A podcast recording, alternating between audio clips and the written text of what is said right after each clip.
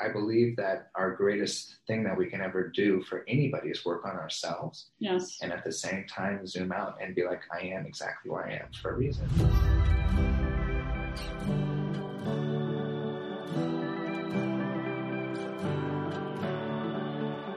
What's up, babe? Welcome to Boldly Courageous, a podcast created for you, the ambitious woman who is ready to take action and step fully into the life you've always dreamed of.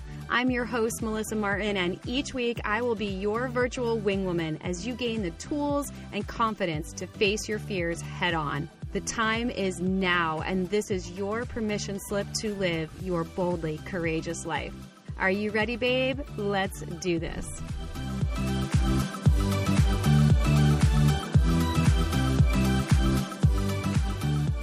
Welcome back to the Boldly Courageous podcast. I am so grateful that you are here with me today. And my guest today and I have a very interesting story in terms of how we met.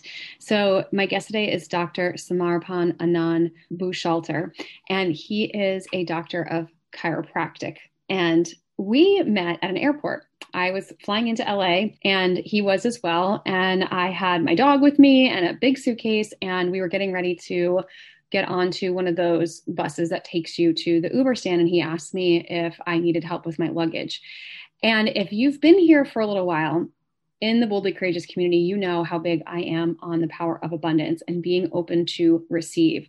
And quite honestly, for me, it was one of those moments where I almost said no. And I checked myself and I was like, here is an able human that is offering to support me as I'm struggling to carry this suitcase that probably weighs as much as I do, because let's be serious, I don't pack light, and my dog and all the things. And I just said, yes, thank you. And I was so open to receive support from him. And we sat next to each other on the bus ride from LAX to the little Uber stand, which was probably maybe an eight or 10 minute bus ride and we had one of the most amazing conversations. Like we just dropped in so deeply and we were so present with one another talking about life and transformation. He had just finished um, his school of chiropractic and he was celebrating things and i was going through some transitions and so it was just a very beautiful conversation. And this was i don't even remember when 2019 maybe um maybe 2020 i honestly can't remember. And anyway so we stayed in touch through social media and i had invited him on to my podcast and we just weren't able to find times that worked. He'd been traveling a lot in brazil and then i had been traveling a lot and i got a text message the other night from him saying hey i know this is a strange request but my flight to brazil got pushed back until the following day. I'm staying in atlanta for the night. How about we record that podcast episode in person? And i was like yes absolutely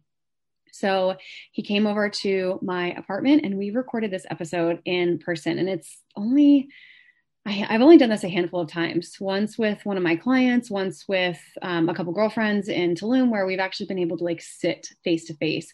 And it's such a powerful dynamic. And I think you'll hear in this episode just the beautiful chemistry that people can have when they really drop in and start talking about things that are present and things that really matter to them. And in this episode, you will hear a story about what it looks like to trust your intuition and follow the intuition, even when it doesn't make sense, even when you feel like life has set you up in one way and Dr. Samarpan's journey to working with tribes and indigenous people in Brazil and the work that he's doing in the world. This is a very important episode, and it really will help you open your eyes to how you can take responsibility for yourself and the impact that you create in the world because ultimately it starts with us, right? And it's not about how you spend your money or how you give, but more about how you be in every single moment of the day. So, this episode is filled with so much beautiful, heart centered wisdom and knowledge and incredible, incredible story. Dr. Samarpan Anand Bushalter is a chiropractor, Virgil Strang Philosophy Award winner, 500 hour certified yoga teacher, and the creator of the Vishva Shanti Yoga Retreats, which is an adventure based retreat organization working to protect and restore the Amazon rainforest. He partners with and supports Indigenous peoples and manifests peace in the world through yogic immersion in the natural world by initiating social and environmental justice movements.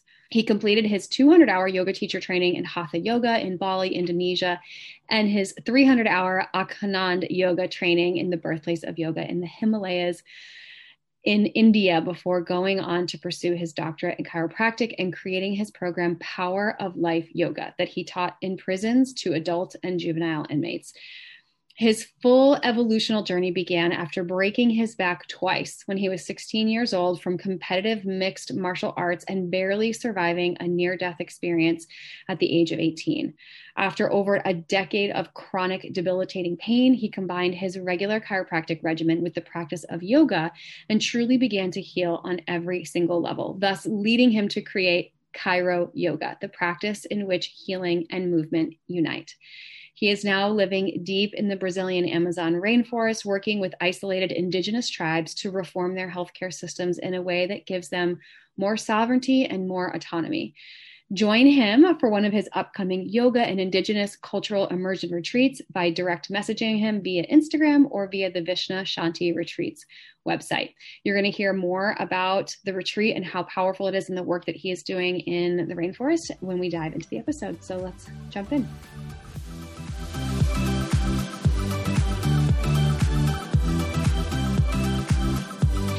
Okay, Dr. Samarpan, I'm so excited for this conversation and I'm so grateful that the universe aligned because we've been trying to like sit down and record this podcast for maybe a year and a half, mm-hmm. right? So yeah. I shared a little bit in the intro about how we met in the airport and all that stuff. And I've been watching your journey and just following you along. And the universe conspired to have you here mm-hmm. in Atlanta on a delay to Brazil, which I know that we'll get into. But I'm just so grateful for you being here. So thank you. Thank you. It's an honor. And um, divine timing as usual. So to be delayed here is really just a, a, nice little side tour to be able to connect. So thank yeah. you for the opportunity. Oh, you're welcome. Okay.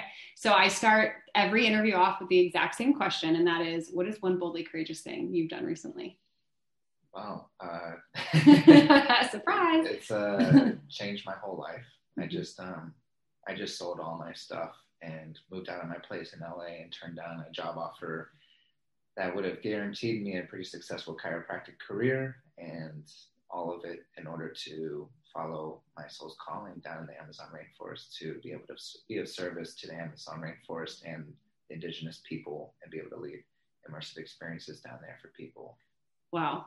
That's and when did that happen? Like, like was uh, this like a couple weeks ago or was this? Yeah, I just got back two months ago, and in the past two months, I've flown across the country three different times in order to move out of my place, sell my stuff, meet up with mentors of mine to get advice and um, from my old chiropractic school, get closure, you know, have some fun while I did it. Yeah. And um, yeah, but basically I, I sold all my belongings and I'm applying for visas and, you know, I'm on my way yeah. to the rainforest right now oh to continue my work. So. This is amazing. So we hear these stories all the time. Like this is the quintessential, like I sold everything and I moved, right? And I just went to another country. But how do you how do you like come to this decision, right? Like what was the roadmap kind of leading up to this? Because this is two very distinctly different paths, right? Becoming a doctor of chiropractic, and we'll get into like your story a little bit, is no easy task right? Mm-hmm. And so sure. it sounds like you were on this path and you had this amazing opportunity that a lot of people would probably say is the smart choice, right? I'm using air quotes, but you're taking this completely different path. So what was that process like for you? Like how did you come to this decision? Yeah, well, I'll give just a little bit of a backstory because it sounds like I just went to Brazil and was just like, oh my gosh, this is happening. Like, yeah, which, like, to some degree is the case, just emotionally speaking. But I've been working in Brazil for around six years now, and it all started because um, my former life, which is still part of my life in different ways, is um, I was a professional international event manager, and so I was working with international competitions like with surfing, and um, and then it transformed into different cultural events, and then it transformed in its highest expression with the World Indigenous Games and um, it was the first ever Olympic Games for all the tribes of the world. Wow! Yeah, so, I didn't even know that existed. Yeah, that's so either. amazing. Yeah, I was doing like research for my final thesis in my in my degree, and I stumbled upon it, and um, I just there was this like you know there's those moments where your soul lights up Yes. whenever something is just in front of you divinely, and I applied to work it. I was the only uh, American to do so, and they wanted me to be a translator. When I, at that moment I did not speak any Portuguese, and so I had to learn Portuguese within three weeks to pretend I was good enough to be a translator and personal assistant to the Native American delegation and the Maori people of New Zealand. And so um, Wow. that was the the first invitation to be able to drop into Brazil and into the indigenous cultures all at once. And there was over, um, I believe, 32 different tribes from all over the world, and then there was 24 tribes from the Amazon there Wow. and um, over 2,000 different athletes. And it was mostly focused on the culture, which really essentially is what the Olympics was and, and its high expression is. And um, through that experience, I got connected with um, this girl who opened the doors for me to go live with a tribe in the Amazon in Xingu um, called the Yawalapiti people. And so I got to live with them for a few weeks. And then I got to spend time in the Amazon rainforest in a different part where I got connected to my friends at Amazon Emotions. And as a family, um, Vanessa Marino and her children, um, they all live out there and they offer immersive experiences into the Amazon rainforest, tree climbing and you know, going and meeting with tribes and going to waterfalls, climbing mountains, doing all the stuff. So I got connected to them by being a client during that first visit. And we just connected so strongly that it has been a relationship that's continued to deepen over the past few years. And so that relationship is that's where I keep going back to. Those are the people that I lead my yoga and indigenous cultural immersion retreats with now. And then that's who I went to visit for my sabbatical was to go stay with them. And um, during that process, I um, had time to process.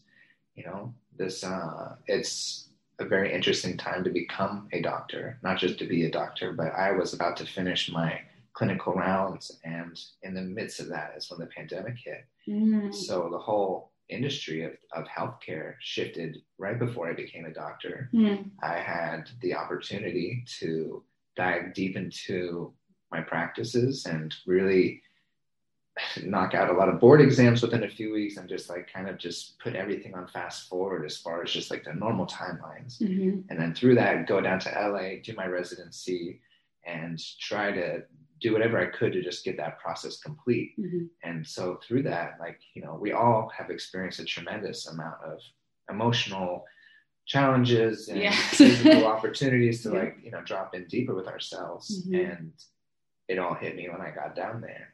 And um, there's just something about the forest that changes you. Mhm.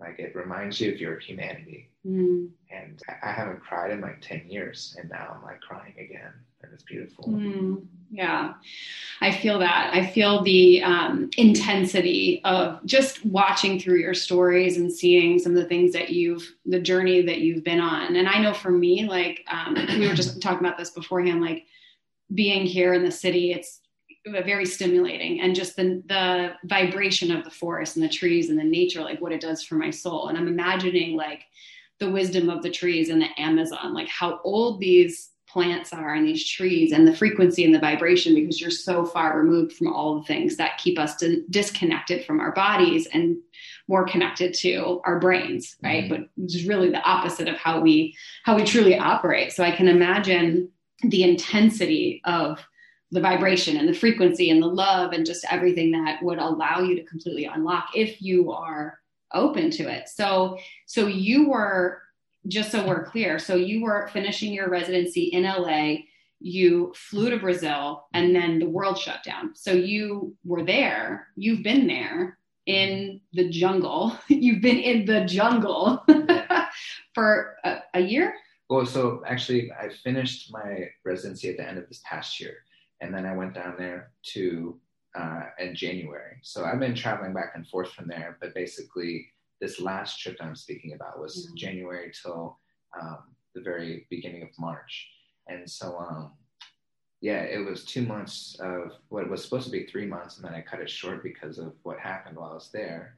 And so there was a lot of things that happened while I was there, but to like to make it as relevant to what your question was, is Mm. that um, this tribe called the Yanomami people reached out to us. Um, my friends in Amazon Emotions are one of two ecotourism providers that have been selected by the government and by the Yanomami people to represent them as their mm-hmm. ecotourism providers. Because at this point, that is the actual way to dive into conservation mm, because these yes. these tribes have been non-consensually forced into this realm mm. where they are their lands are being invaded. There's there's gold miners all throughout that region upwelling and like bringing all this mercury into the water. The government's on their edge. Like there's the church out there trying to convert them.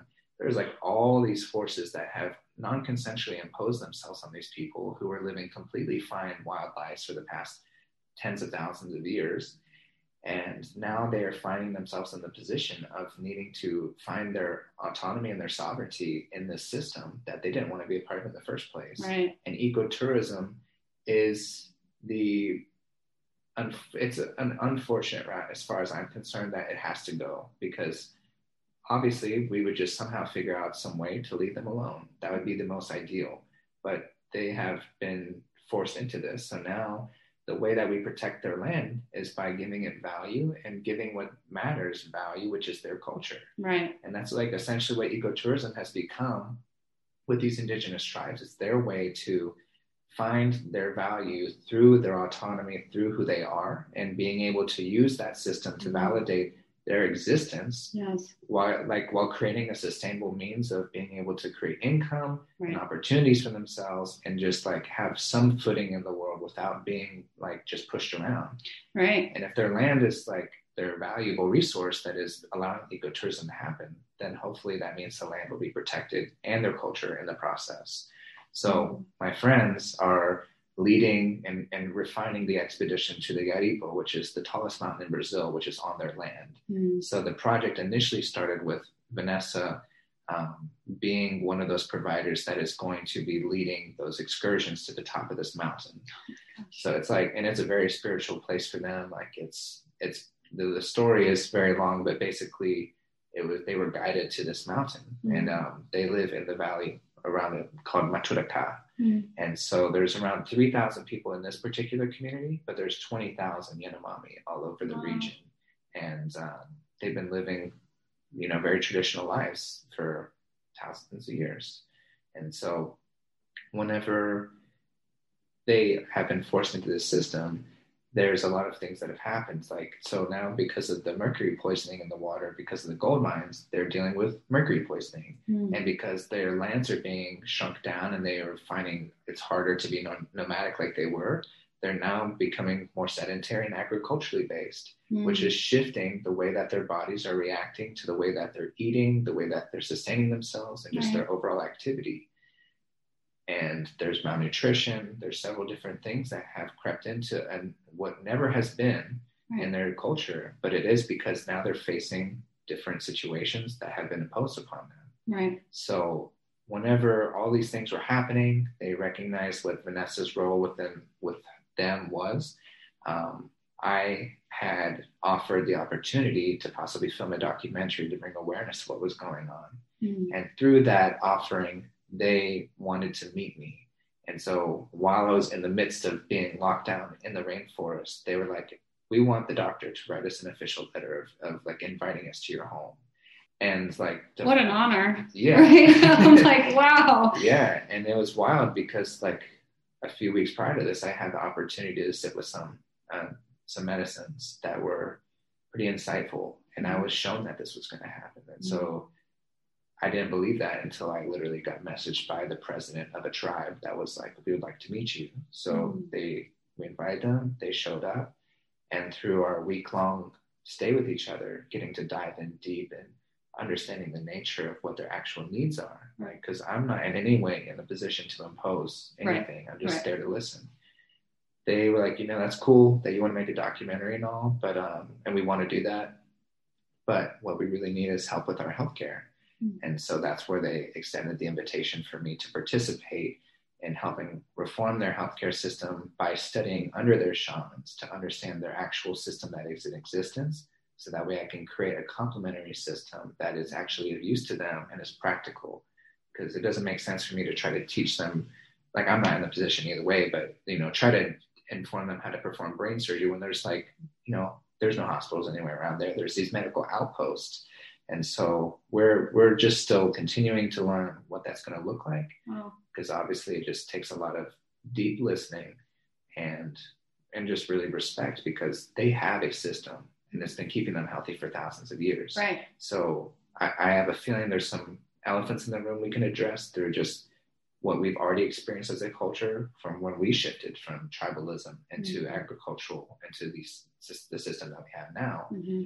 And be able to bring that awareness to how they mm-hmm. can shift just a few things to make big differences and then whatever else we can turn into some sort of educational program for them i mean so it's it wasn't even a choice for you it's like how could you even say no to that when you had like to go back to your earlier point of you you had this opportunity here for a very comfortable, successful doctor career here in the US. And then this other opportunity comes your way and you're in a plant ceremony and you get this download or this message of your your purpose and your soul's mission. And now you're in the the jungle with an indigenous tribe and they're asking you to help them like yeah. how do you even say no to that you cannot say no to that right because it's yeah. bigger than you it's so mm-hmm. much bigger than you that's so beautiful so i'm curious because this was something that was coming up for me is like this idea of eco tourism, mm-hmm. right? So I'll share with you. I had this, it's not the same, but I had this experience recently when I was in Tulum. So I went to Tulum back in September and it was still very quiet there. There wasn't a lot of tourism at that point. And I had never been to a third world country before. And even Tulum doesn't feel like third world at all. Like, if, I mean, compared to where you were in the jungle, I'm sure it like LA, mm-hmm. basically it's the LA of Mexico. sure. And I had this moment of like kind of feeling guilty being there because I felt like there was this deep spiritual energy there of the Mayan people. And then you have like consumerism and Americanism and tourism and it and it I had a hard time kind of navigating it. And when I went back again, more recently it was way worse and it to me it felt like i want to go and support the people. And um, like i had a couple of conversations with some friends that are from the area. And i was like do the people that live here like the fact that we're here?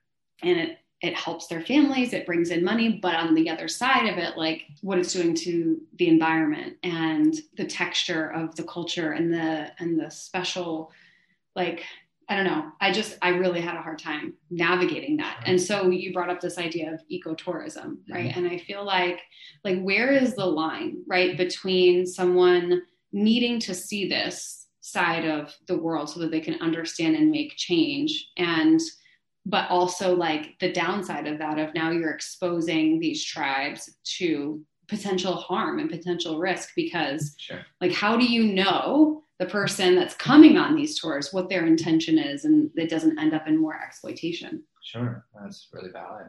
And um, i appreciate the fact that you're able to reflect on that in tulum because it's been like tulum madness for like a few months now yeah. or whatever it's yeah especially in la everyone was like i'm going to tulum i got a i got a villa are you ready? And just like i'm yes. in the jungle. Yes yeah. Um, yeah i mean this is and this is probably not the best metaphor, but it just what came to mind is like, um, you know, whenever a dog like takes a crap on your carpet, you know, yeah. like sometimes you kind of have to get them and like rub their nose in it and be like, you should have done that. Do that. Don't right. crap on the carpet, please. Like ever again, you know, we've crapped all over our carpet, you know, mm. all over the world. And it's not in a sense like a punitive thing, which is what the dog nose thing situation was, but really my intention in the retreats that I lead is to bring people back to awareness with what they're actually doing. Mm-hmm. You know, mm-hmm. there is such an emotional disconnect from our actions. Mm-hmm. Like whenever you use a straw and then you throw it in your trash can, like you're not there whenever someone like, you know, it gets lodged in the face of a sea turtle or like right. you're not there. And it's so far removed from you. And we are also bombarded by just like tales of misery all over the world, like on our phones, that like we have become numb. And so mm-hmm. that's really what the forest does to you is it brings back your sensitivity. Right. And also, if you have a deep emotional connection with the land and you are welcomed by the actual people of that land and realize that they're not just historical figures in like or some Disney movie that like, you know, some sort of Pocahontas story that was romanticized but was long gone. Like these people exist. Right. And they're actually, they've been existing for a long time and they've been here and we're everywhere up until there was a massive genocide that was placed upon them and is still happening. People think that colon, like colonialism and imperialism is over, yet we're still doing things like the Dakota Pipeline. There's still so many instances all over South America, especially within Brazil, that people are actually going out with mercenaries, killing these indigenous oh people oh and taking their lands. And that won't hit you until you're there. And luckily, we've been able to make really strategic partnerships. Our partners are grounded in ecotourism and, and like actual conservation. And so there are people out there doing good work. And so there is this fine line of like, no matter what we do, we've already crapped on the carpet. so we have an opportunity to at least educate mm-hmm. the people taking these dumps on the carpet to like possibly find another place for them to do it or a way right. that's more sustainable or whatever. Because like from my experiences that I lead, it's yoga, which is immersing you every single day in a different chakra, a different element, and it's an immersive experience in the jungle with mm-hmm. our indigenous guides that we only hire indigenous people to work with us in that way. So there is an educational component is huge to ecotourism because if you don't educate, right. then it's just tourism. Right, right. Yeah. yeah. And if they don't contribute something of value to leave the way, like the place that they were at better than when they found it, yes. then it's still tourism. Yes. So with our retreats, after you go through this, this immersive experience of diving into yourself through philosophical inquiry, mm-hmm. through these yogic immersions, through the experiences with intimately relating with these different indigenous peoples, then at the very end, you plant a tree.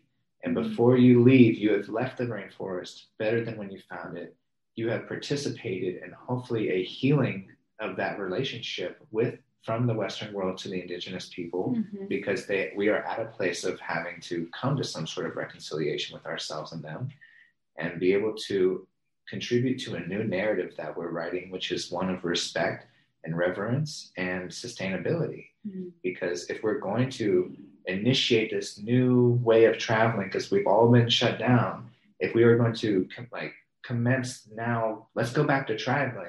Like if we can ground ourselves in these principles before we just like buy our tickets to Tulum or go off to like wherever it is. Right. You can might you might be able to find that opportunity where you, you're going to invest in those programs and those places that are doing that in those locations.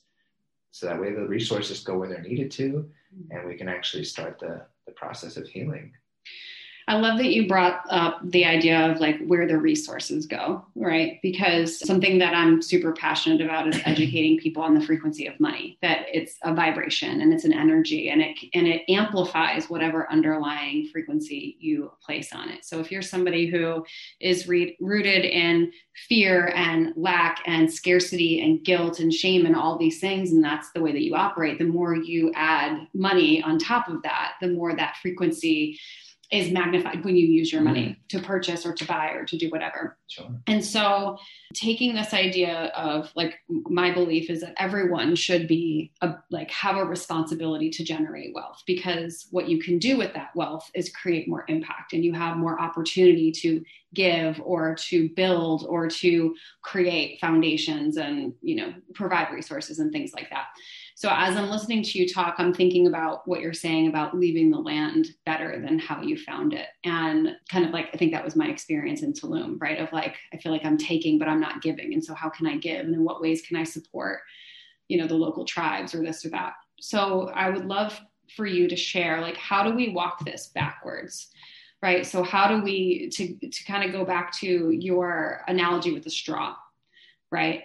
How do we take the decisions that we're making today in our everyday lives, our buying power, our eating power, our connection power, and connect the dots forward to how it's actually impacting these tribes. Because I know it does, right? Like the things that we do today here in our country impact the, the world globally. So what what would be some things that we can be doing today, purchases or the way that we, you know, show up in the world that actually would have a a give back or a way to actually give to the land without actually being there? Does that make Yeah. sense? Yeah, no, totally. Yeah. Before we even think about all the the strategies and the buying and the whatnot, I greatly encourage everyone to take responsibility for their inner world because Yes. ultimately our inner pollution is reflected into the world as external pollution. Like that's where it Mhm. starts.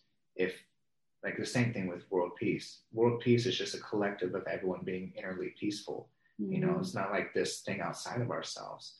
Yes. So if we were to work on ourselves and have practices and rituals and ceremonies that we use every day to bring ourselves into a place where we're actually grounded in our truth and we're sensitizing ourselves back to how our vibration impacts the world around us, Mm. then we can start to see how we can first just change the little sphere around us. Because if we can't change ourselves, then we can't change anything. And that's where your power is. So people want to get caught up in these macrocosmic ways of like, wait, we have to clear this and like, and like, I, if I were to sit here and tell everyone to recycle and you know, like do this and like buy local, like I would just be a broken record that everyone's heard a thousand times. Right. I would like to bring it back to the personal responsibility of like, take responsibility of your inner world. Mm. Are you taking care of yourself? Like, where is your self love practices in your life? Are you grateful? Right. Because honestly, the thing that came through in the most powerful way with all the plant medicine, all the things, and all the experiences, just like gratitude is the language Mm. of the future. Mm. Gratitude is what keeps your body healthy. It is what brings you into presence, and through that presence, the blissful gratefulness of what you have in front of you, of not wanting anything to be different than how it is. Even as we're sitting here, and I'm telling you yeah. that it's dire, and these situations are so intense and like so destructive, and all these things, I still am in a place where I'm sitting as I accept this as it is. Mm. I surrender to how it is because ultimately it is perfect, Mm. you know, and it's there's that zoomed in and zoomed out approach. You know, I, I believe that our greatest thing that we can ever do for anybody is work on ourselves Yes. and at the same time zoom out and be like, I am exactly where I am for a reason. You know, there's this like, like my name that was given to me, Samarpan, the full name is Samarpan Anand, and it was given to me by my teacher in India, and it means the bliss of surrender Mm. and that blissful surrender is like the underlying foundation of where I feel like we can all come from. Yes. If we can just surrender to what is, see what's in front of us, and not in any judgmental way, just start to shed like contribute love to whatever parts of ourselves need to be healed Mm. and implement these different strategies to continually send love to ourselves. That's how we Yeah. heal. It's so powerful what you're saying, and I love that you anchored that in um, because it is. It's a freak. It comes back to that vibration of gratitude and, and love, right? And I think we come into this world as pure love, and at some point we separate from that, right? For whatever reason, and then we spend our whole lives, for the most part, trying to come back to that. And um, the tools are free and they're ancient. They're like the original, the original healthcare system, right? Is the meditation and the breath work and the gratitude and the being in the forest and and being in those environments, right? We forget that that Mhm. that's the, the that's the work and it's free and people will pay hundreds of thousands of dollars for someone to give them a quick fix or tell them what's wrong with them and like try to navigate through it in their brain but it does come down to what you're saying of just the work and going inward and self-reflecting. And this past year 2020 was a big year of healing for me. And part of it was really getting into a state of gratitude and acceptance and less control more flow and love like being in the frequency of love and understanding partnership more completely and realizing like the idea of being in love isn't outside of ourselves. It's actually i am in that vibration of love and you are in that vibration of love and then together we come together and we are in the vibration of love together whether that's romantically or friendships or whatever. And like to your point the more that that happens the less space you have for lack of compassion right? I find myself now like this is such an interesting experience. I had this experience the other day of like i was outside and i saw a worm struggling on the ground and i was like I was upset about it and I like picked the worm up and I was like, here you go, buddy, and like put him in the soil because I think that my my awareness is coming online a lot more of the impact that we all have and how connected we really are. And like I see bugs now in my apartment. I'm not quick to kill them anymore because I'm like, this is literally life. Like this yeah. is life in front of my eyes. And I went vegan this year. And the same thing, I started to think about the frequency of the food we eat and like what do I want to be putting into my body? Sure. Right. And it's it was, yes, there was some health things, but as I've done that, I've felt my connection to gratitude and love and my compassion and my inability to handle the violence on TV and mainstream media and some of the movies and and like the stuff that normally wouldn't wouldn't affect me as much. So I do love that you shared that because I think it's so real that people forget that change starts from from within. Always. Yeah. And a few things came up first of all, thank you for saving that worm. Yeah, I know. I was like, worm. Oh my god. On behalf of the natural world, thank you. yes. Um, yeah. For so just to touch on the worm thing mm and the mm-hmm. bugs, like um, in the rainforest, there's no separation. You're you were in their home. Yeah. So like, um, but there's this quote I saw where it's like, um, when people find an animal in their home or something like that, um, there's this like on behalf of whatever animal it is it's like i hope that if i'm ever found in a place where i don't particularly belong that i'm out of place that someone yes. will find me with compassion yes instead of obliterating me so there's yes. that so on behalf of the worm thank you secondly with the suffering you know we um there's so much of it in the world mm-hmm. and ultimately it comes back to this place where we have the opportunity to hold space for and not get stuck in these roles. And like I think that and honestly, if you want to follow up on any of this stuff, like to everybody out there, listen to Ram Dass because mm, like yes. Ram Dass has been such a pillar in my life for years now, but especially since I got back, mm-hmm. because there is there's something about identity that we get trapped in mm-hmm. and we mm-hmm. get so fixated on our personalities and all these different things that we lose what was innately us yeah. and one of the most powerful experiences that i ever had from plant medicine was the first time i ever sat i was put back in my mother's womb mm. and wow the first thing that i felt was this transmission of just there's two things that we innately are we are safety because the womb is a safe space. Mm-hmm. It is mm-hmm. our first safe space that we'll ever inhabit.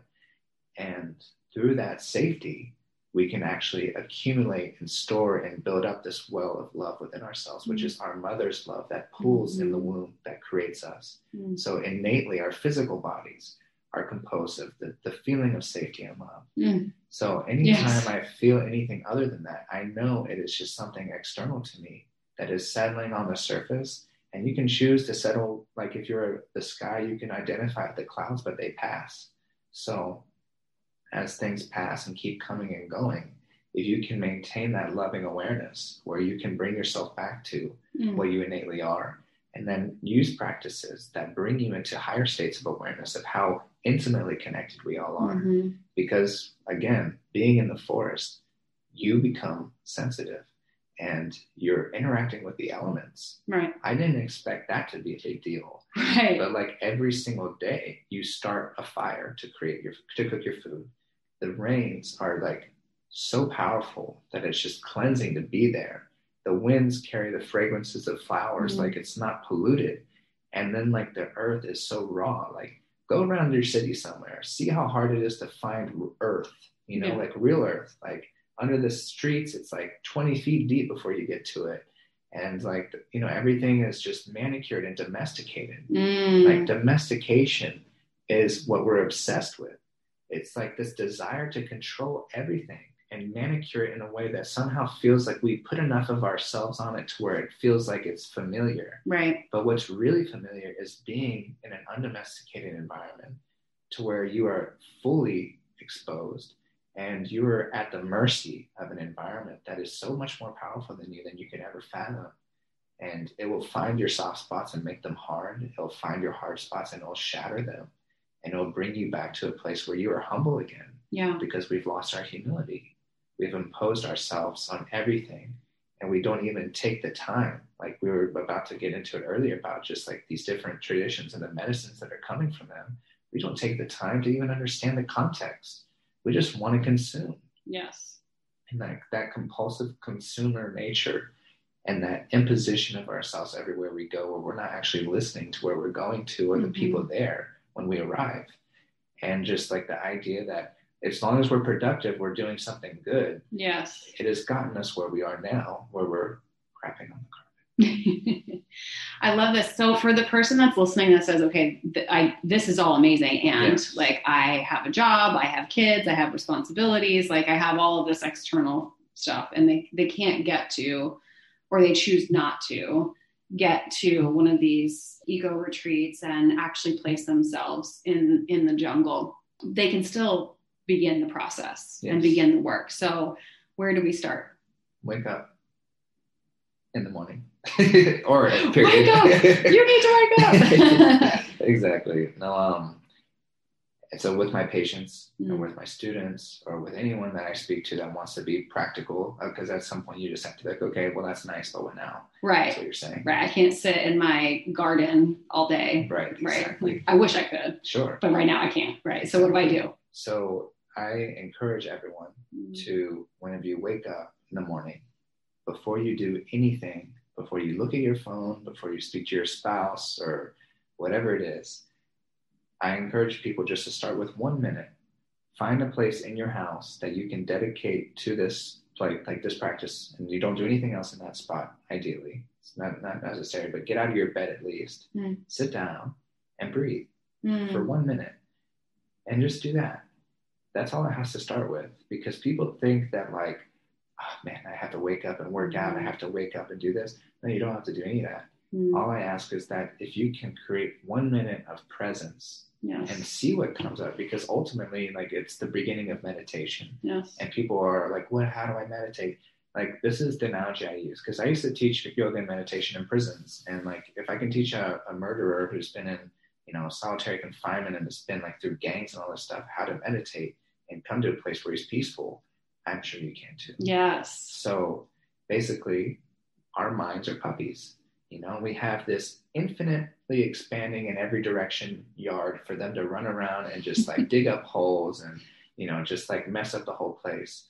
Mm-hmm. So, but our minds are not trained because we are so used to just engaging impulsively in all these things. Yes. So, as a puppy does. So, what we do is we get a stake and we hammer it into the ground, and that stake is our breath and we tie the puppy to the stake. And no matter where the puppy runs, we know where the puppy's supposed to be. So you can be breathing, I'm breathing, I'm breathing. Now I'm thinking about my job. Now I'm thinking about work. Now I'm thinking about this. Come back to my breath. Mm. And so, oh, okay, I'm breathing, I'm breathing. Oh, now I'm thinking about my relationships and my people and my whatever, my friends. I Okay, oh, breath.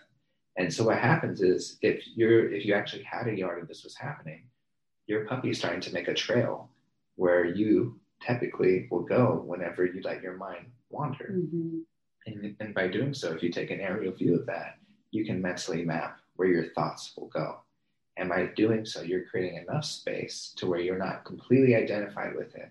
And that practice of coming back to the breath, mm-hmm. and the shorter it can take to get back to your breath, and the longer you can stay there, you're amplifying the presence within yourself. Mm. And through that simple practice, if it starts with a minute, that's amazing. If you do 10 seconds, that's better than nothing. But if you do it every day, that's what matters. Consistency is the language of the body. Mm. And this is what I tell all my people that want to get out of pain. Like, because I broke my back twice. Like, I know this is not fun. You know, like I had to go through a lot of healing to get here to where I can sit here comfortably with you. It's consistency.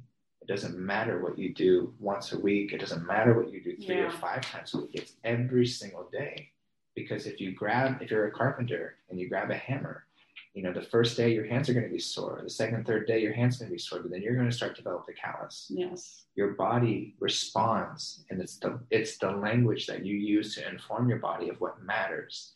And people think that meditation is just like some ethereal emotional thing. It's structural right? Because there's pathways in your brain. There's neurons that are actually making connections and you, just like with your callus that is in your muscles that are being reinforced by consistent stimulus, mm-hmm.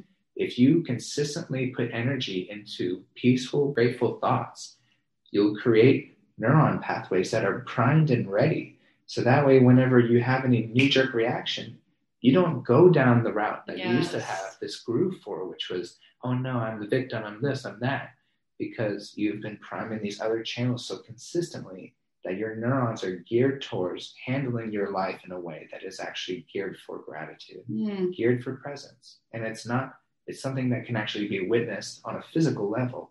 So it's not just this idea, it's not just a practice, it is structuring your inner matrix to support yeah. these systems innately.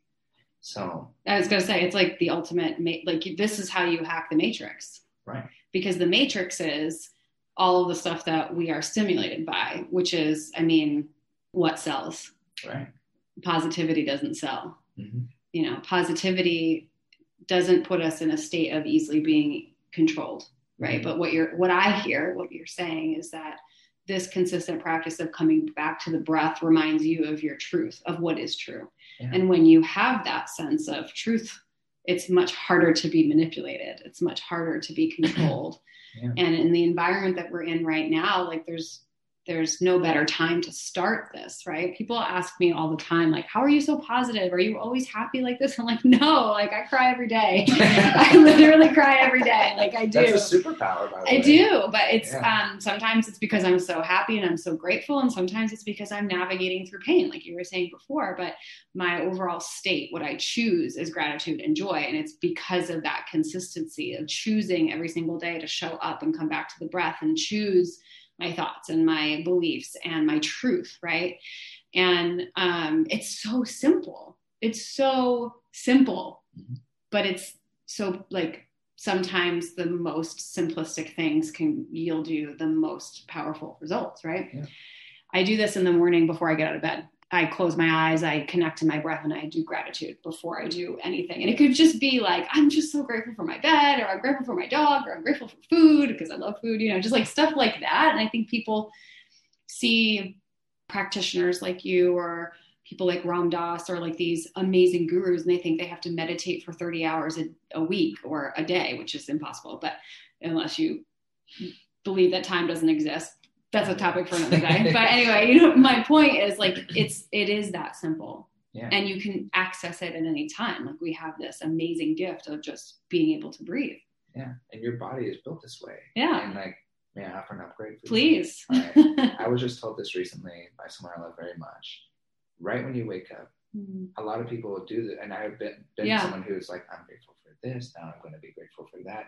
If you just wake up and the first thing you do is thank you, thank you, thank you, thank you, thank you, thank you, thank you, thank you, thank you, thank you. And you just say it like yeah. there's this childlike essence that comes through that is like you are just gratitude. Yeah. It is no matter what you meet that day, it is mm. starting from like thank you, thank you, thank you, thank you, thank you, thank you. Like yeah. And it's it so even feels playful. It right? is. And like and if you do that right whenever you wake up, before you do anything, before you do this meditation, yeah. it's just like it activates that child in yourself that is just excited yeah. and grateful. Yes. And it doesn't matter if you don't do it every day. Yeah. Like you can make like these little things here and there, but ultimately your power is in consistency and coming back to the present moment. Right. That's where we'll always be, never anywhere else. There's mm-hmm. going to be a future now. There was a past now.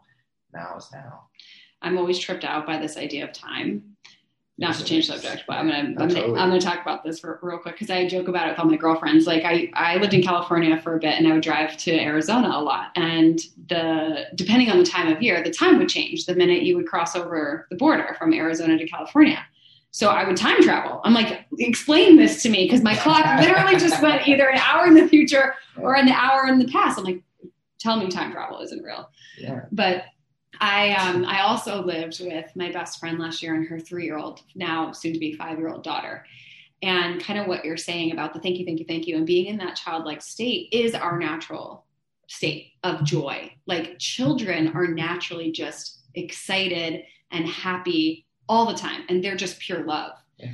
and and they don't learn all this other stuff until we project it upon them right mm-hmm. and so that experience for me was um, really interesting because i was like oh this is my parents talking right now. Like i would say stuff to her and i'd be like why would you say that? Like where did that come from? But just witnessing her light was so powerful to like experience life through the eyes of a child and really witness that her, the way that she self-regulates and, and even watching babies breathe like it's all everything that you're saying like it's that's the wisdom and so as adults we we think that children are not smart or they don't know what's best for their bodies and yet they are the greatest teachers i think that we could learn from because they have the they have the original blueprint mm-hmm. they know they're in the they like they have the rules for the matrix yeah. and we try and change it on them yeah and it's yeah. because we are so obsessed with validating our own positions mm, yes if, if i yeah. somehow like doubt where, where i'm coming from well that means i doubt everything i do and so like whenever you're in a position where people are putting judgment on you they're judging you from the place that they need to be validated so badly mm. in what they're doing already to make sure that they're doing the right thing. Yeah. That they just are wanting you to make sure that you don't, you're not doing it right. Right. If you're not doing it the way I'm doing it, you're not. Then it's not it. right. Yeah. I had a woman on my podcast. Her name's Jessica Scott, and she's a coach for alpha women to teach them how to bring more feminine warmth into their relationships oh, and stuff beautiful. like that. It's really amazing. And she was using this example which like I, i've been there and i think a lot of women have of like her husband was cooking her dinner and he was chopping onions and she like was like you're doing it wrong. Like you're doing it wrong. And yeah. just like trying like emasculating him. It's like he he's he can chop onions right? But it's because if it's not our way it doesn't feel comfortable it doesn't feel right. And it and it actually like somebody else's process to whatever the outcome is can look completely different than yours. But if you're not comfortable with it, it this need to control and this need for safety can come forward. And it kind of brings us full circle to exactly what's happening with this need to control and like your way of living or your way of being or your way of practicing religion doesn't look like my way so i'm going to come and enforce my opinions on you and i'm going to take your land and i'm going to cleanse you. And i mean that's basically what's happening right now to these people who are so tapped into the matrix it scares us right? Yeah that's why i believe that we've been not we as like everybody but just like these macrocosmic kind of forces have been very mm-hmm. adamant about destroying them. Yeah you know, they're everything that you've ever been a part of has had some sort of like desire to control you to some degree, whether For it's sure. religion or politics or the educational system itself mm. is to to prime you to be more obedient. And we are judged off of how obedient and like pleasant we are to be around. And like that's essentially what comes down to actually the definition of like of being crazy or not. Is like there's and, and I found this when I came back as I was integrating because it yeah. was so what was wow. that like? it's I mean, you're still doing it. You're about to yeah. leave. Like you're like, I'm out. Bye. yeah. Well, I'll tell you this. Um, there, this is like a bigger question than you realize, but I'll bring it to where like we'll keep within the time frame. But basically, I was having somewhat of a crisis when I was coming back because I had just been in the force for two months. I had just had my whole life shatter, like so like powerfully not just by medicines, but by my experience. Yeah. Because the forest made itself inside me. Mm-hmm. And coming back to the city of Manaus, which is where I fly in and out of, I was having like a spiritual crisis. Mm-hmm. I was overwhelmed. I was like, all the sounds were so chaotic and just like disharmonious that I reached out to this indigenous woman that I had met a few weeks prior. And I was like convinced I wasn't going to be able to get on my flight. I was like, it, it was, so stimulating. Yeah, it was just because my sensitivity right come back, you know. Right. And so within two hours of reaching out to her, a shaman showed up at my hostel, mm-hmm. which is just like highlighted how ridiculous my life has become. it's just like I'm like in the courtyard of the hostel, like people are getting checked in on the other side of this wall, and like I'm over here sitting with an indigenous shaman who doesn't even speak Portuguese. He's speaking his language, oh. and he's got his assistant with him, oh. and he's speaking blessings into my water bottle. Mm. He's speaking blessings into this tobacco, blowing smoke all over me, having me drink this water, and that ceremony brought me a, like a layer deeper back into this reality. Wow! And coming back was so powerful because I went all over the country the past few weeks to take care of all my business and see all my friends and loved ones. And as I'm walking around, I just see what we've done. Mm. We've domesticated everything. Yeah. And um, there is a level of gratitude that I have for just the clarity that I've gotten. And people like ask, and like since they've spoken to me, like, oh my gosh, like the clarity you have, like I can't wait till I get that clarity. Like what level? Like I want that. And it's like, listen, clarity does not come a moment too soon or too late. Right. Nothing comes too soon or too late. And what the example you provided, what do these people do that are stuck in their jobs? They have their families. You have more power than you think. Mm. You're the master of your reality. And there have been forces in your life that have been wanting to prevent you from knowing that. Mm. And there are systems, there are practices that are geared for amplifying the realization of how powerful you are. And if there's anything I can do, it is to empower others to remember their innate capacity to heal, yes. to reclaim what's theirs, their sovereignty, and to recognize that they are human and they're here to learn. So if we have the curriculum, we might as well take it and we might as well be grateful while we're at it. And so as we're going through this process of walking each other home, as Ram Dass would say, mm-hmm. um, we have the opportunity to just recognize that we have been misled. Mm-hmm. There is an opportunity to reclaim what's ours. And honestly, the future is about to shift pretty drastically. This is not just this like return to normal. I think people forgot like right. what happened after 9 11. Right. It has never been the same. Right. You know, and I'm not saying that in a doomsday way. I'm saying that as in like we have an opportunity to shift this very malleable reality that we live in. Because right. the most shocking thing to me, which I for whatever reason didn't pay attention to, was that everything's always changing. Yes. And we say that, but we don't realize what that implies. That means that reality is very malleable. Oh, like yeah. It is shifting and shaping all the time, and it is waiting for stimulus to yes. like suggest it to go a certain way or direction. Right. So why not you hone yourself into a master at sending and receiving signals? Mm. That's what yoga is. It is mm. the practice of making shapes, changing your geometry, and embodying different energetic capacities to be able to amplify your ability to send out a signal of pure intention to see that come back to yourself like a boomerang. Mm. And the more you do it, the crazier it is because then you realize how good you are at and then you get very careful about what your thoughts and your words are because yes. you realize anything you speak say think or do is imbuing this essence into the universe that is saying i want more of this and then it's going to give you more of that. Right. If you're geared to complain and, and cast judgment and do those things, you're going to get that back even more so. Right. So shift what you're sending out. Find a way to attune back into that signal of pure presence and gratitude. Mm-hmm. And you'll watch your whole life change. And that comes all the way back to the inner and the outer. It's so true. Yeah. yeah. Even, and you can start to see it, like to go back to what you said about waking up and the breath work i mean it happens at such a um, small level but like if you do that and you start having that awareness like so much can change in such a short period of time and and on the other side of that like what you said about how malleable our reality is like look at the past 12 months mm-hmm. how quickly you can conform and manipulate or mm-hmm.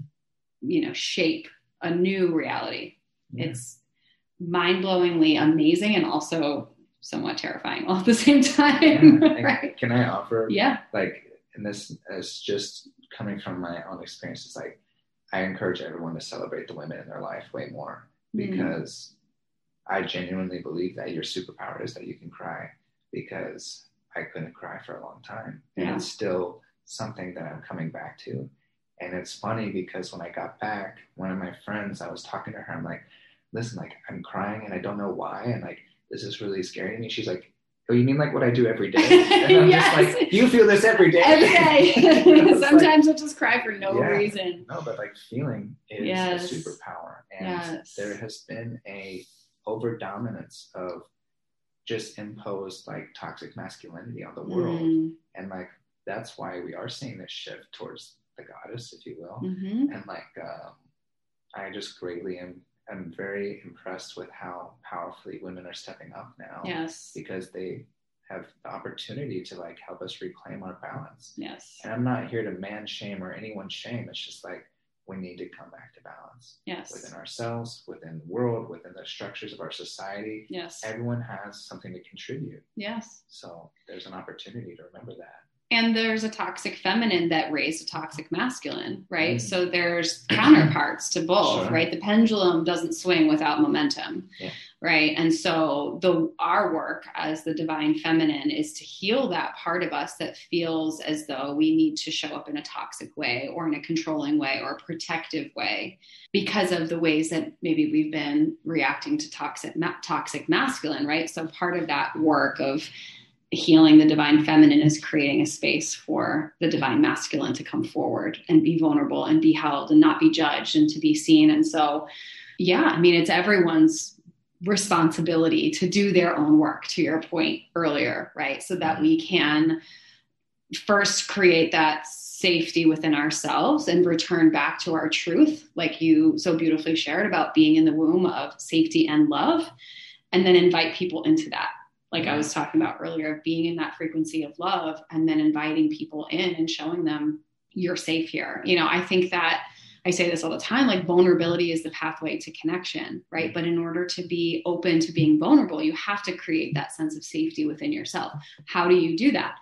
You come back to the breath, you come back into your body, and you start to recognize, like, okay, these are paradigms that I can choose to subscribe to or not to subscribe to, right? And so it all comes full circle of like, what are you choosing and where are you giving away your power, right? So I love that you, I love that you shared that. I agree with you. It's the, one of my missions in this world hmm. is to help women to see their full potential and to, to you know remove those blocks and create that space for themselves so that the i mean the ripple effect right? I was flying home from arizona a couple weekends ago and i watched that movie avatar. I love that movie. Oh yeah and it just i mean like if we could sum up our podcast in a movie it would probably be that right? And it's yeah. i encourage people to watch that. I want to watch the matrix again too. I haven't watched that in years but like both of those movies are so insightful to you know the things that we're that we're talking about. For those that are maybe feeling called to go deeper into the jungle connect with these indigenous people open themselves up. I know you have these retreats that you're hosting. Can you share a little bit more about what it is, who it's for, and how to get involved? Yeah, oh, thank you. Um, so I created an organization called Vishva Shanti Retreats. Vishva Shanti means world peace because mm-hmm. our slogan is inner peace, world peace. Yes. So full circle. And our efforts are to work with always the indigenous people in that region, and we bring it through through the lens of the practices that are meant to bring you back to yourself, which is through yoga, meditation, and immersion into an environment and culture. Right now, we're based in the Amazon rainforest in Brazil, but we are looking to expand to work with other indigenous populations around the world mm-hmm. that are inviting us in, which there are other connections I've made, so that will come at some point. Um, the retreat experience is this you we have a six month container roughly that we create before the retreat even begins. Wow. And so this is the thing. I don't want you to think that you have to go on a retreat to change your life. I want you to have the opportunity to be supported by a community of people that are so dedicated that they are willing to commence a process that at the very end of this six month journey, the end result is they get to go deeper mm. by going to the rainforest to support themselves. So we have writing prompts leading up to that retreat that are deep, like going into each energetic center, each facet of yourself, and you write that from the place that you're at now. So that way, whenever we're in the Amazon sharing these things together, you can even see how you disagree with how you wrote it, mm. being in a space from that. We give you a six month goal to accomplish before you arrive in the Amazon. So that way we can celebrate something together and mm-hmm. that you can see that the change happens in your day to day life and that the momentum that you'll have after that experience, six months is a lot. Yeah. You know, it's roughly, I don't even know, 120 days or so. So you have all that time to build up new habits. We take you to the rainforest. Every single day, we are cycling you back into the natural cycles of life. We mm wake up with the sunrise. We do yoga that is geared towards each chakra every day for seven days in that time frame. The retreat is longer, but for the Earth Day, we connect you to the root chakra mm. that deals with ancestral healing and connecting back to your lineage. And that writing prompt supports that. And then we have an activity of that day that immerses you in the element of the earth. Mm. So we have a guided hike that's a walking meditation through the rainforest as our indigenous guides educate you on all the fauna, the wildlife, and we go into our garden out there that is the most highly evolved agroforestry program in South America at this point, from what I know. And we educate you on sustainable agriculture. And then the next day is the water element. Do the same thing with the practice and that. And then we bring you to the waterfalls and we have a sacred ceremony. We reconnect to the, the sacredness of water. Wow. The next day is the fire element. We go on an overnight hike and camp out in the rainforest with our indigenous guides and have a sacred fire ceremony. The next day is the air element, and we climb trees, 150 foot tall trees, to be able to reconnect to your heart. And feel the spaciousness of what actually exists there. So every day you're reconnecting to these elements, as I spoke to you before, the impactfulness of elemental connection. We have the practices that are systematically building you up to a Kundalini experience where we bring it all together, mm-hmm. understanding how we can activate each chakra to bring it back into a holistic experience and then you're having philosophical discussions that are bringing you into awareness of the deepest parts of your ideologies to recognize what the axioms are that we've built our life on. Axioms are things that we have assumed in order to build. You have to assume that you can count in order to do mathematics, but we're assuming that. And we all have axioms that we built up lives on. Like some of them are really useful and some of them are not. So right. we identify that. And throughout that whole process, you've been surrounded by community.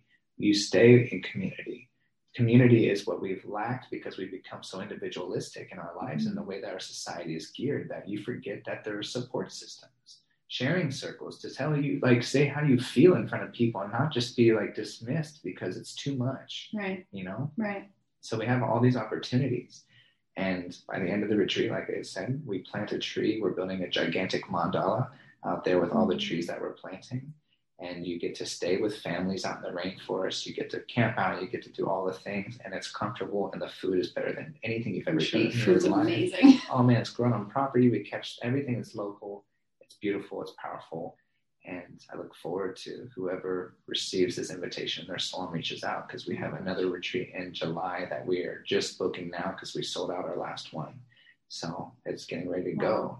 Mm. Also, this is so beautiful. Like, yeah. and just the way you're sharing it, I'm like, wow, this is you. I can feel how much like love and intention, intentional like love is poured into every single detail, right? Like, there's retreats, and then this is this isn't like even a retreat. This is like a yeah. life shifting container that you're creating for people to step into.